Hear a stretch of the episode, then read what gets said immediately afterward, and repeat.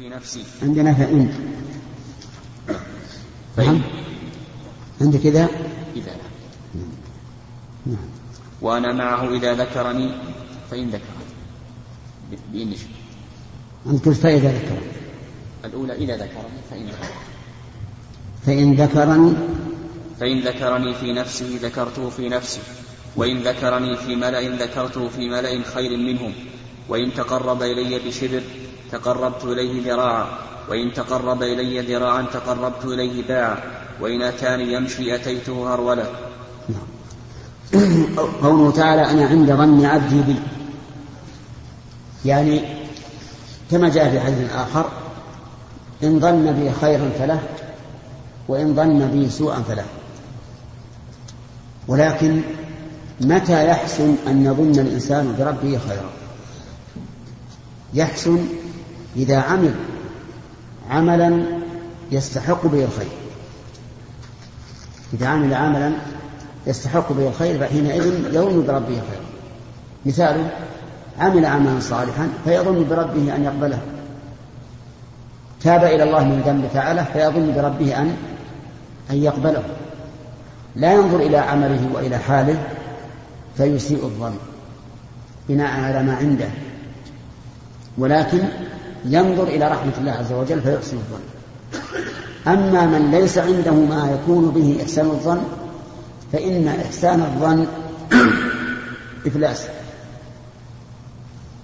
ولهذا جاء في الحديث الكيس من دان نفسه وعمل ما بعد الموت والعاجز من أتبع نفسه هواها وتمنى على الله الأمان.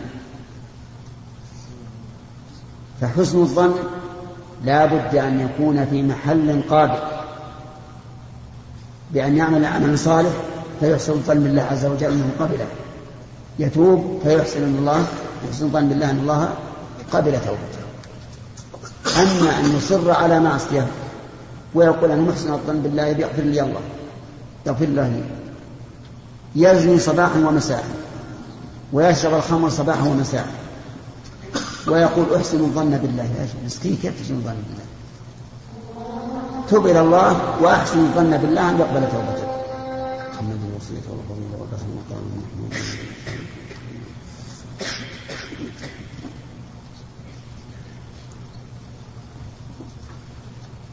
إذا إحسان الظن بالله متى يكون؟ إذا كان في محل قابل. عند العمل الصالح أو التوبة من عمل السيء فيحسن الظن بالله أن يقبل توبته وأن يقبل عمله. قال وأنا معه إذا ذكرني. أنا معه إذا ذكرني. المعية هنا معية خاصة تقتضي التثبيت والتعيين والنصر وغير ذلك من مقتضيات هذه المعية الخاصة. فكلما ذكرت الله فاعلم أن الله معك سواء ذكرته بقلبك أو بلسانك أو بجوارحك فاعلم أن الله معك. ولهذا قال الله تعالى يا أيها الذين آمنوا إذا لقيتم فئة فاثبتوا بعده واذكروا الله كثيرا. لماذا؟ لعلكم تفلحون حتى تنالوا الفلاح بالثبات وذكر الله. ولهذا إذا ذكر الإنسان ربه من قلبه نسى كل شيء. ولست أقول نسى كل شيء كما ينسى الصوفية كما ينسى الصوفية الذين يفنون عن شهود السوى يفنون عن شهود السوى. إذا إذا قام أحد يتعبد نسى كل شيء. فغفل على زعمه بالمعبود عن العبادة وبالمذكور عن الذكر وبال وبال وبواجب الوجود عن جائز الوجود عن ممكن الوجود. نسى كل شيء. حتى يصل بعضهم إلى حد الجنون. يخبط يخبط. يقول أنا خيمتي على جهنم. كيف؟ نصبت خيمتي على جهنم. هذا كلام عقل ولا ولا جنون؟ جنون. ويقول سبحاني سبحاني يغيب مرة سبحانه سبحانه ويقول ما في الجبة إلا الله. يعني نفسه فيصلون إلى حد الشطح والجنون والهذيان فأنت كلما ذكرت ربك فإن الله سبحانه وتعالى معك بالنصر والتأييد. والتثبيت وزوال الوحشة حتى إذا استوحشت في الليل وأردت أن تزول الوحشة عنك فاذكر الله عز وجل. لأنك بذكرك الله يهون عندك كل شيء ويتصاغر عندك كل شيء كل شيء. والمعية تنقسم إلى أقسام. معية عامة يراد بها بيان الإحاطة مثل قوله تعالى ما يكون من نجوى ثلاثة إلا هو رابعهم ولا خمسة إلا هو سادسهم ولا أدنى من ذلك ولا أكثر إلا هو معهم أينما كان. هذه عامة. ومثل قوله تعالى والذي خلق السماوات والأرض في ستة أيام ثم استوى على العرش يعلم ما يلج في الأرض ما يلج في الأرض وما يخرج منها وما ينزل من السماء وما يعرج فيها وهو معكم أينما كنتم. وهذه المعية تشمل المؤمن والكافر والبر والفاجر.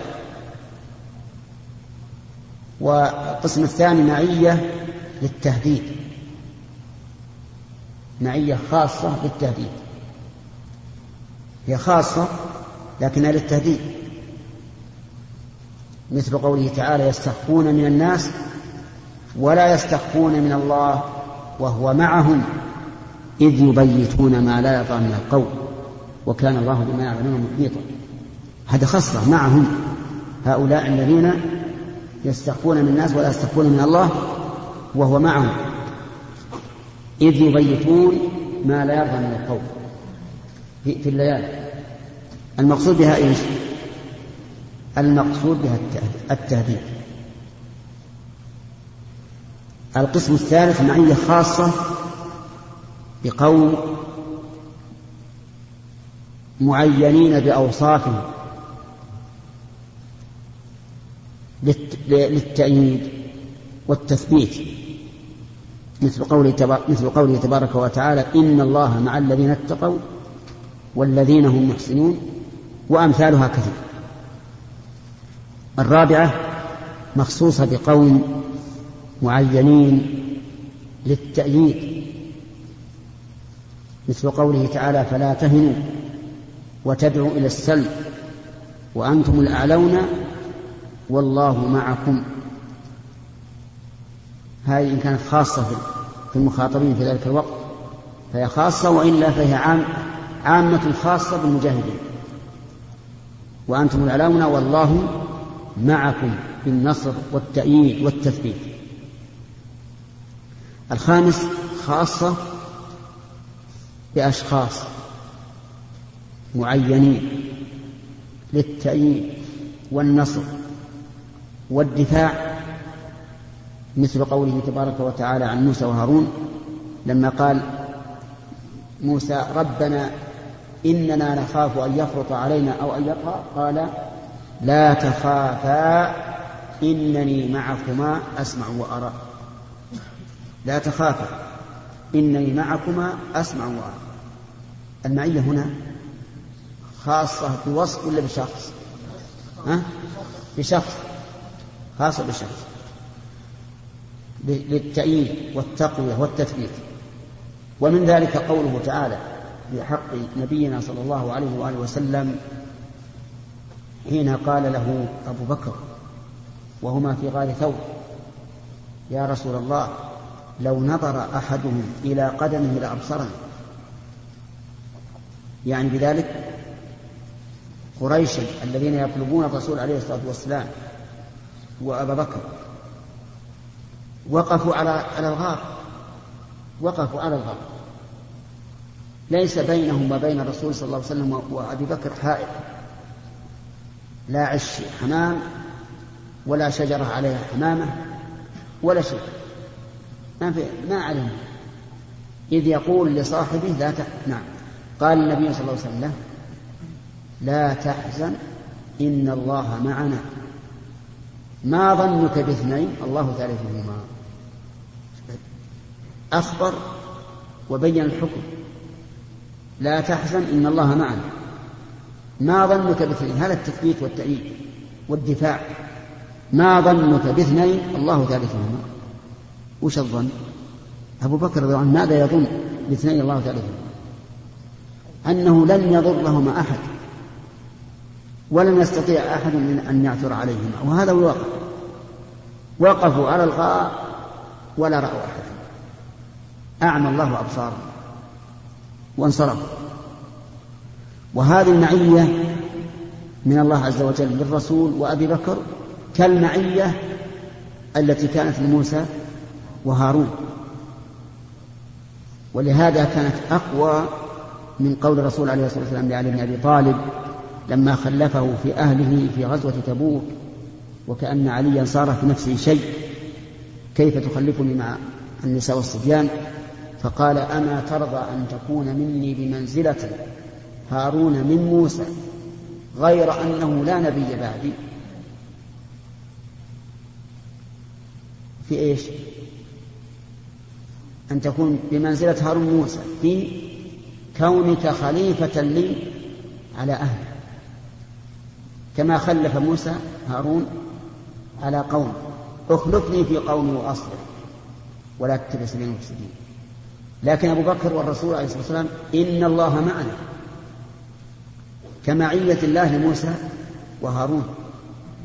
فكان هذا أبلغ من قول الرسول عليه الصلاة والسلام لعلي بن أبي طالب أنت مني بمنزلة هارون من موسى إلا أنه لا نبي بعد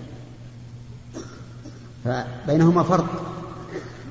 أن يقول الرسول عليه الصلاة والسلام لأبي بكر إن الله معه. اثنين. كما قال الله لموسى وهارون إنني معكما أسمع وأرى. فهذه معية خاصة بإيش؟ بالشخص ولا بالوصف؟ بالشخص. فإذا قال قائل هل هذه المعية حقيقية؟ أو المراد بها لوازمها. نقول هي حقيقية. واللوازم تابعة للمعنى الأصلي. كسائر المعاني.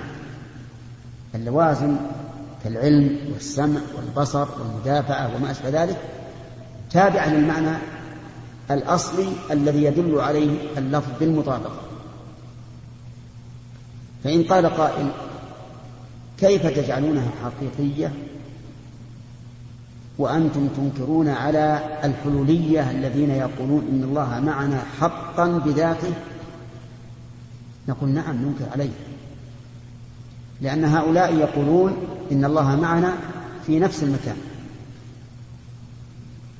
فيكون الله مع مع الرسول وابي بكر في نفس في نفس الغار. مع المحسنين في نفس الأماكن. المعية العامة مع الناس كلهم في أي مكان كان. ونحن ننكر هذا أشد الإنكار. ننكره أشد الإنكار. فإن قال قائل كيف يمكن أن تثبتوا معية حقيقية مع مع اعتقادكم أن الله تعالى فوق عرشه فوق السماوات السبع؟ هذا تناقض. كيف تكون المعية حقيقية ثم يقول الله نؤمن بأن الله فوق العرش فوق سبع سماوات؟ هذا تناقض فالجواب من ثلاثة أوجه. الجواب على هذا من ثلاثة أوجه. الوجه الأول أن الله جمع فيما وصف به نفسه بين المعية والعلو. أليس كذلك؟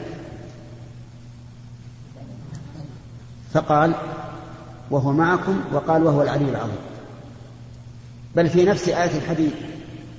خلق السماوات والأرض في ستة أيام ثم استوى على العرش هذا علو. يعلم ما يزل في الأرض وما يخرج منها وما ينزل من السماء وما يعرج بها وهو معه. فليس استواؤه مع على العرش بمانع من كونه معه.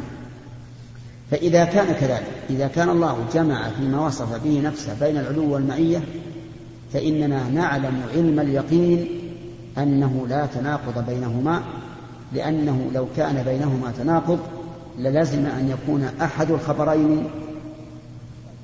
عندكم الجواب كذبا. وهذا مستحيل. هذه واحدة. الوجه الثاني أنه لا تناقض بين العلو والمعية ليس في التناقض. وذلك لأن المعية معناها الأصلي مطلق المصاحبة مطلق المصاحبة والمقارنة. وهذا المطلق يختلف باختلاف المضاف إليه وباختلاف القرائن. فمثلا الرجل يقول زوجتي معي زوجتي معي وهو في المسجد والمرأة في البيت. والكلام هذا صحيح ولا غير صحيح؟ صحيح. إذا فيه مطلق مقارنة ومصاحبة لكن ليس معناه أنها تكون معه في نفس المسجد. كذا؟ طيب. الجنود في الميدان في القتال يقولون القائد معنا القائد معنا لأنهم يمشون على توجيهاته. هذه المعية المقار أو أو المقارنة أو المصاحبة لها معنى. القائد أين هو؟ في غرفة العمليات. وهم في ميدان القتال. ويقول القائد معنا إذا تغير المعنى بحسب السياق. العرب يقولون ما زلنا نسير والقمر معنا. ما زلنا نسير والقمر معنا. طيب القمر معهم بأيديهم أو على رواحلهم لا في السماء. ويقولون باللفظ العربي المبين الفصيح إن القمر معنا ولا ينكر عليه. أو يقول ما زلنا نسير والقطب معنا أو الجدي معنا. وكل هذا كلام عربي فصيح صحيح. فهل هناك منافاة الآن بين علو القمر في السماء أو القطب أو الجدي وبين كونه معنا عجيب. لا. فإذا كان هذا ممكنا في حق المخلوق ففي حق الخالق أولى وأولى.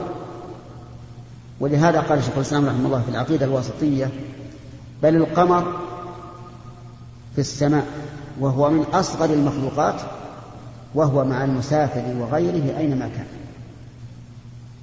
موضوع في السماء وهو من أصغر المخلوقات ومع ذلك هو مع المسافر وغيره أينما كان فكيف بمن هو محيط بكل شيء؟ كيف بمن السماوات السبع والأرض السبع في كفه كخردلة في كف أحدنا ألا يصح أن نقول هو معنا وهو, وهو في السماء؟ يصح.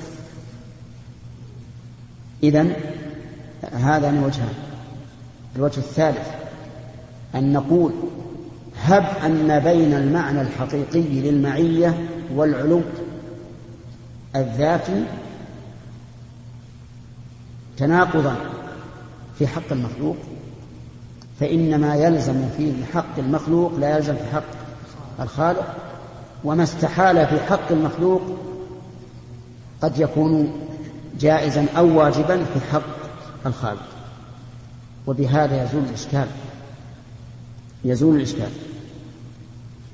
عن ما يقع في القلب من الشك والتردد بين قولنا بإثبات معية حقيقية وعلو ذاتي حقيقي. وأهم شيء الوجه الأول الوجه الأول وهو أن الله تعالى لا يمكن أن يجمع فيما وصف به نفسه بين شيئين متناقضين. لكن يحتاج الأمر إلى فطنة وإلى ذكاء حتى يتمكن الإنسان من الجمع بين ما ظاهره التعارض وفضل الله يؤتيه من يشاء. هذا تكلمنا عن على قوله وأنا معه إذا ذكرني. المعية في هذا الحديث من أي الأقسام؟ الخاصة من الأقسام الخاصة. فعليك يا أخي بذكر الله دائما. اذكر الله دائما حتى يكون الله معك دائما. فإن ذكرني في نفسه ذكرته بنفسي هذا الشاهد من الحديث. الشاهد قوله ذكرته في نفسي. وإن ذكرني في ملأ ذكرته في ملأ خير منهم. ملأ يعني؟ جماعة. ذكرته في ملأ خير منهم. من هم؟ الملائكة المقربون. الذين عند ربك لا يستكبرون عن عبادته ويسبحونه ولا يسجدون. يذكره في ملأ خير منه ويا له من فخر عظيم. إذا جلست في مجلس ما أسهل أن تذكر الناس بالله عز وجل؟ لو لم تقل إلا أن تقول لا إله إلا الله ما أعظم الله. كيف استطاع بنو آدم أن أن يكونوا هذا النور؟ من مسمار يضغط ويطفأ النور أو لا هذا ذكر الله ولا لا؟ ذكر الله. إذا ذكرت الله في هذا الملأ ذكرك الله في ملأ خير منه وهم الملائكة المقربون عند الله. استدل بعض العلماء بهذا الحديث على أن الملائكة خير من البشر. ومن الجن. لأنه قال في ملأ ذكرته في ملأ خير منهم. فهل هذا الاستدلال صحيح؟ الجواب لا. لأنه لا يلزم من الخيرية الخاصة الخيرية المطلقة. لا يلزم من الخيرية الخاصة الخيرية المطلقة. فمثلا عندي جماعة أهل استقامة ودين. في ناس خير منهم أعلى منهم درجة. يكونون خيرا منهم ولا لا؟ جيبوا جماعة. نعم. في ناس ثالث ملأ ثالث أعلى من الوسط أعلى من الثاني. خير منهم. فأنا أقول للملأ الثاني هم خير من الملأ الذين عندي لكن لا يلزم أن يكونوا خيرا من الملأ الذين فوقهم. فإذا كان الملائكة الذين عند الله حين الثناء حين الذكر خير من الملأ الذين عندي لا يلزم أن يكونوا خيرا من كل بني آدم لأن الملأ الذين عندي ليسوا خير الناس. واضح يا جماعة؟ طيب. هذه المسألة أخذت نقاشا طويلا بين العلماء. أيما أفضل الملائكة أو بنو آدم؟ ولا ندري عن العقيل ماذا ماذا يقول؟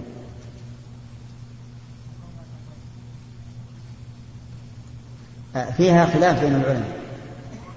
قال وعرض. وعندي أن الخلاف والنقاش في هذا ليس إلى ليس بذات أهمية.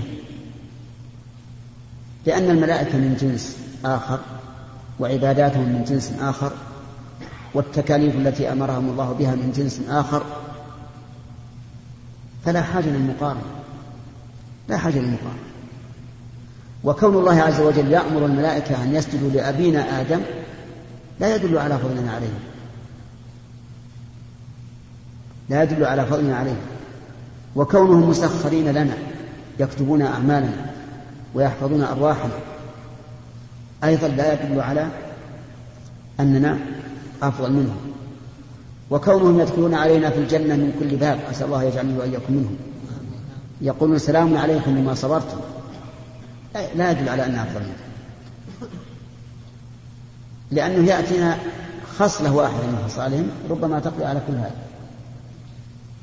وهو أنهم لا يستكبرون عن عبادته ولا يستحسرون يسبحون الليل والنهار لا يفترون وين هذا منا نعم. لا شيء لكن الذين قالوا البشر أفضل قالوا إن البشر ركب فيهم شهوة. شهوة فمخالفتهم للحق فاتباعهم للحق يكون صعبا. ومعاناة الشيء مع الصعوبة أفضل من معاناته مع السهولة. لأن الملائكة ألهموا النفس أو نعم ألهموا التسبيح. وصار عليهم سهلا. وصار امتثالهم ليس له معارض وليس له موانع لكن البشر ابتلوا. وصار هناك موانع من تحقيق العبادة أو الاستمرار فيها. فصارت معاناتهم للعبادة تقابل استمرار إيش؟ الملائكة. تقابل. لأن العبادة مع المشقة تكون أفضل. من العبادة بدون مشقة لقول النبي صلى الله عليه وسلم لعائشة أجرك على قدر نصبك أفهمتم الآن؟ وأنا أقول لو سلك سالك مسلك شيخ الإسلام ابن تيمية وقال إن الملائكة أفضل باعتبار البداية والبشر أفضل باعتبار النهاية أما الأعمال التي كلف بها هؤلاء وهؤلاء أطاعوا وهؤلاء حصل من العصيان فهذا شيء آخر لو سلك سالك هذا المسلك لكان مسلكا جيدا لأن الملائكة باعتبار البداية خلقوا من نور والنور أفضل من الطين وباعتبار النهاية البشرى والسعادة والفوز إنما هو لمن؟ للبشر. حتى الملائكة يدخلون على البشر من كل باب يقول السلام عليكم بما صبرتم. فهم أفضل باعتبار النهاية لأن الله أعد لهم دار كرامته ودار رحمته. أما الأعمال التي كلفوا بها فلكل منهم ما يناسبه. والله عز وجل حكيم. ولا لنا شيء ندخل ندخل فيه. أنا ذكرت أنه كلما كانت العبادة أشق فهي أفضل. هل معنى ذلك أن يتعمد الإنسان المشقة في العبادة؟ لا. بل ربما لو تعمد المشقة في العبادة لأثم. لأن الله يحب أن تؤتى رخصا ويريد بنا اليسر. ولما رأى النبي صلى الله عليه وسلم رجلا واقفا للشمس وسأل قالوا إنه نذر أن يقف الشمس فأمره أن يدع الوقوف وقال كلمة معناها أن الله غني عن تعذيب هذا نفسه. فلو قال قائل أنا أريد أن يشق علي الوضوء في الصيف أسخن الماء من أجل أن أتوضأ بماء ساخن. وفي الشتاء أبرد الماء من أجل أن أتوضأ بماء بارد. ماذا نقول له؟ نقول أخطأت. أخطأت هذا خلاف هدي النبي عليه الصلاة والسلام. وخلاف ما يريد الله منا من اليسر طيب فإن قال تسخين تسخين تسخين الماء في الشتاء وتبريده في الصيف للوضوء هل يمنع فضل الوضوء؟ لا. بل هذا من حسن رعاية الإنسان لنفسه ورعاية الإنسان لنفسه بدون إخلال بالطاعات لا شك أنه مطلوب. إن لنفسك عليك حق. نعم. أنت الوقت؟ أحسن الله إليكم. قضية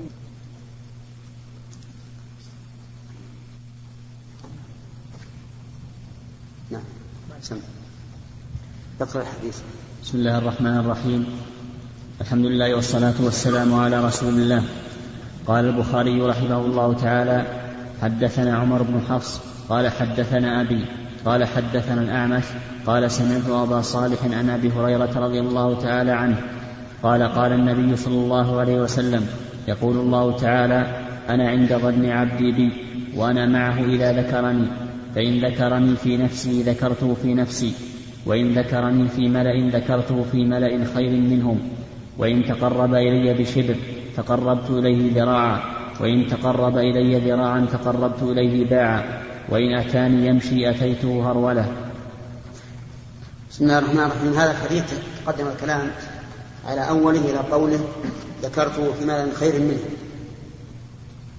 قال وإن تقرب إلي بشبر تقربت إليه ذراعا وإن تقرب إلي ذراعا تقربت إليه باعا وإن أتاني يمشي أتيته هرولا في هذه الجمل الثلاث بيان فضل الله عز وجل وأنه يعطي أكثر مما فعل من أجله.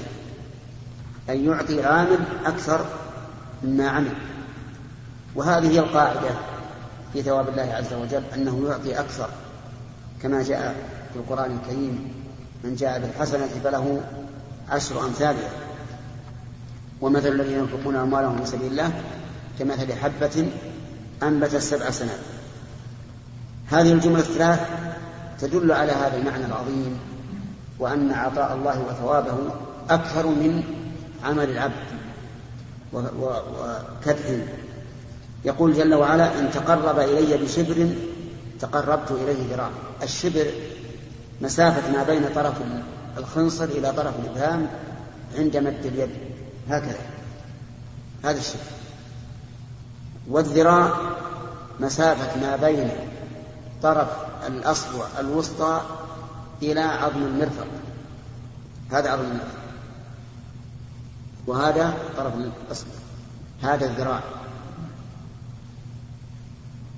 وهذا هو الذي كان يقدر به سابقا الشبر والذراع والباع وما أشبه ذلك. وقوله إن من وإن تقرب إلي بشبر تقربت إليه ذراعا. اختلف العلماء في هذا في معنى هذه الجملة وما بعدها. فقيل إن هذا على حقيقته وأن الإنسان إذا تقرب إلى الله شبرا تقرب إليه ذراعا. وعلى هذا فيكون هذا القول في العبادات التي تحتاج إلى مشي. كالسعي إلى المساجد والسعي إلى الحج وما أشبه ذلك. ويخرج العبادات التي لا يكون فيها مشي.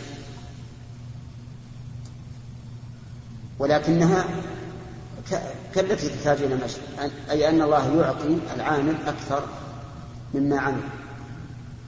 وقيل إن هذا على سبيل المثال وأن الإنسان إذا تقرب إلى الله بقلبه تقرب الله إليه على كيفية لا نعلمها نحن بأنفسنا نعلم كيف نتقرب إلى الله لكن تقرب الله إلينا لا نعلمها فالمعنى إذا تقرب الإنسان بقلبه إلى الله فإن الله تعالى يتقرب إليه على كيفية لا تعلم.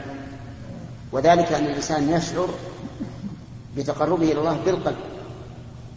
يشعر بتقربه إلى الله بالقلب. أحيانا يكون قلبه ذاكرا لله عز وجل. فيشعر بأنه قريب من الله عز وجل وأحيانا يكون غافلا. فالمعنى إذا تقرب الإنسان إلى ربه بالقلب ومن المعلوم أن العبادات تكون سببا لتقرب القلب إلى الله عز وجل كما قال النبي صلى الله عليه وسلم صلى الله عليه وسلم أقرب ما يكون العبد من ربه وهو وهو ساجد. ولهذا تشعر وأنت ساجد بأنك قريب من الله وأن الله في السماء. فيكون على هذا على هذا القول يكون هذا من باب ضرب المثل وليس على الحقيقة.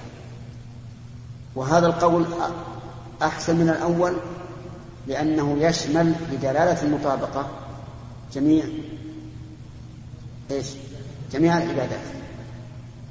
والأول يختص بالعبادات ذات السعي والمشي طيب. وكذلك أيضا يقال من تقرب إلي ذراعا تقربت إليه باعا. أما قوله وإن أتاني يمشي أتيته هرولا فهذا أيضا اختلف فيه العلماء. هل هو على حقيقته أو لا؟ فقيل إنه على حقيقته. ونحن إذا مشينا نعرف كيف نمشي. أما الله عز وجل فإننا لا نعرف كيفية مشيه. ولا مانع من أن الله يمشي يقابل المتجه إليه. فيقابله إذا أتاه يمشي يقابله بهرولة. ويقال إن الذي يأتي سيأتي على صفة ما ولا بد. فإذا كان الله يأتي حقيقة فإنه لا بد أن يأتي على صفة هرولة أو غير هرولة. فإذا قال عن نفسه أتيته هرولة؟ قلنا ما الذي يمنع أن يكون إتيانه هرولة إذا كنا نؤمن بأنه يأتي حقيقة؟ ونحن نؤمن بأنه يأتي حقيقة فإذا كان يأتي حقيقة فلا بد أن يكون إتيانه على صفة من الصفات. فإذا أخبرنا بأنه يأتي هرولة قلنا آمنا بالله. لكن كيف هذه الهرولة؟ لا يجوز أن نكيفها ولا يمكن أن نتصورها هي فوق ما يتصور وفوق ما يتكلم به. والقول الثاني نعم ولكن هذا القول يخص هذا الحكم بإيش؟ بالعبادات التي يأتي إليها الإنسان مشيا. وتبقى العبادات الأخرى التي يفعلها الإنسان وهو قائم في مكانه. تبقى غير مذكورة في هذا الحديث لكنها بمعناها على القول الثاني يقول هذا من باب التمثيل أي من أسرع إلى رضاء وإلى عبادتي أسرعت إلى ثوابه سرعة أكثر من سرعة عمله. وهذا القول يشمل إيش؟ جميع العبادات. جميع العبادات. لأن الإنسان يسرع إلى العبادة إسراعا بالبدن وأحيانا يسرع بالقلب فقط وهو ثابت في مكانه. فالمهم أن للعلماء في هذه المسألة قولين لعلماء السلف. هل نبقيها على ظاهرها؟ وإن كان سيخرج عنا بعض العبادات إلا أنها تثبت بالقياس. أو نقول إن هذا كناية عن أن فضل الله عز وجل أكثر من عمل العامل. وكأن شيخ الإسلام رحمه الله يميل إلى هذا الرأي الأخير أنه من باب ضرب المثال. ويؤيد هذا بأنه ليست جميع العبادات تحتاج إلى سعي ومشي. وإبقاء الحديث على عمومه المعنوي في جميع العبادات أولى من كوننا نخص في بعض العبادات التي لا تكون ولا عشر العبادات الأخرى.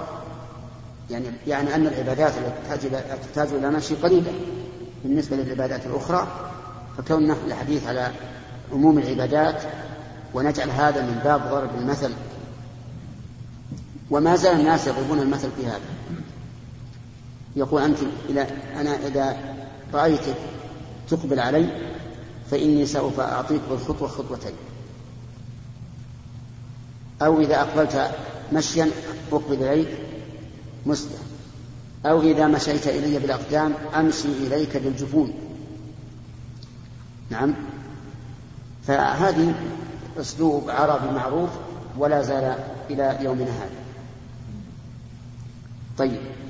وبهذا يزول الإشكال إشكال الحديث. إن حملناه على الحقيقة لم يفتنا على هذا الحمل إلا شيء واحد وهو العبادات التي لا تحتاج إلى مشي ولا إلى مسافة. وإن حملناه على غرب المثل عم جميع العبادات. وهذا المثل معروف من أساليب اللغة العربية.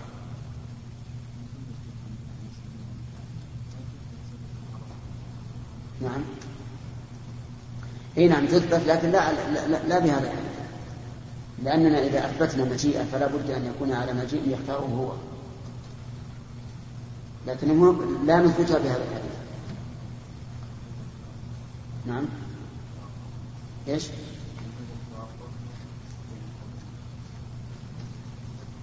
والله يجوز التوقف. هذا وهذا ونقول آمنا بما أراد الله. آمنا بما أراد الله لكن إذا رأينا أن أكثر العبادات لا تحتاج إلى مشي فهذا قد يؤيد القول بأنها على سبيل التمثيل. نعم. إيش؟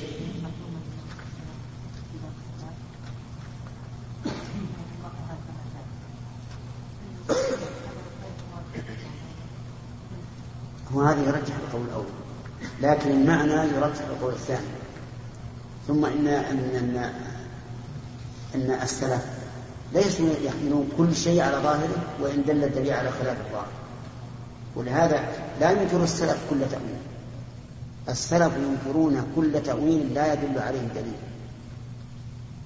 فإذا دل عليه دليل قالوا إن المراد ما دل عليه هذا الدليل. نعم سليم.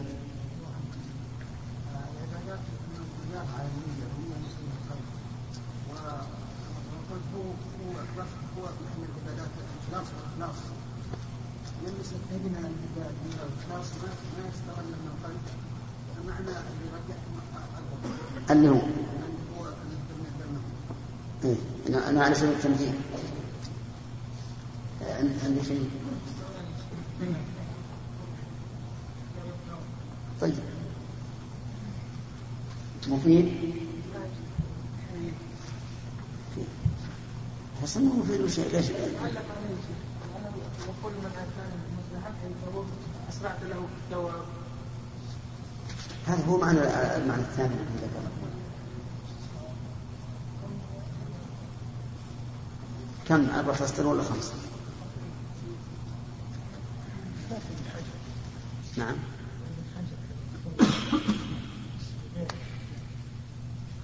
وين مد ما, ما بين الخطوتين. خطأ الإنسان خطوة هذا. نعم.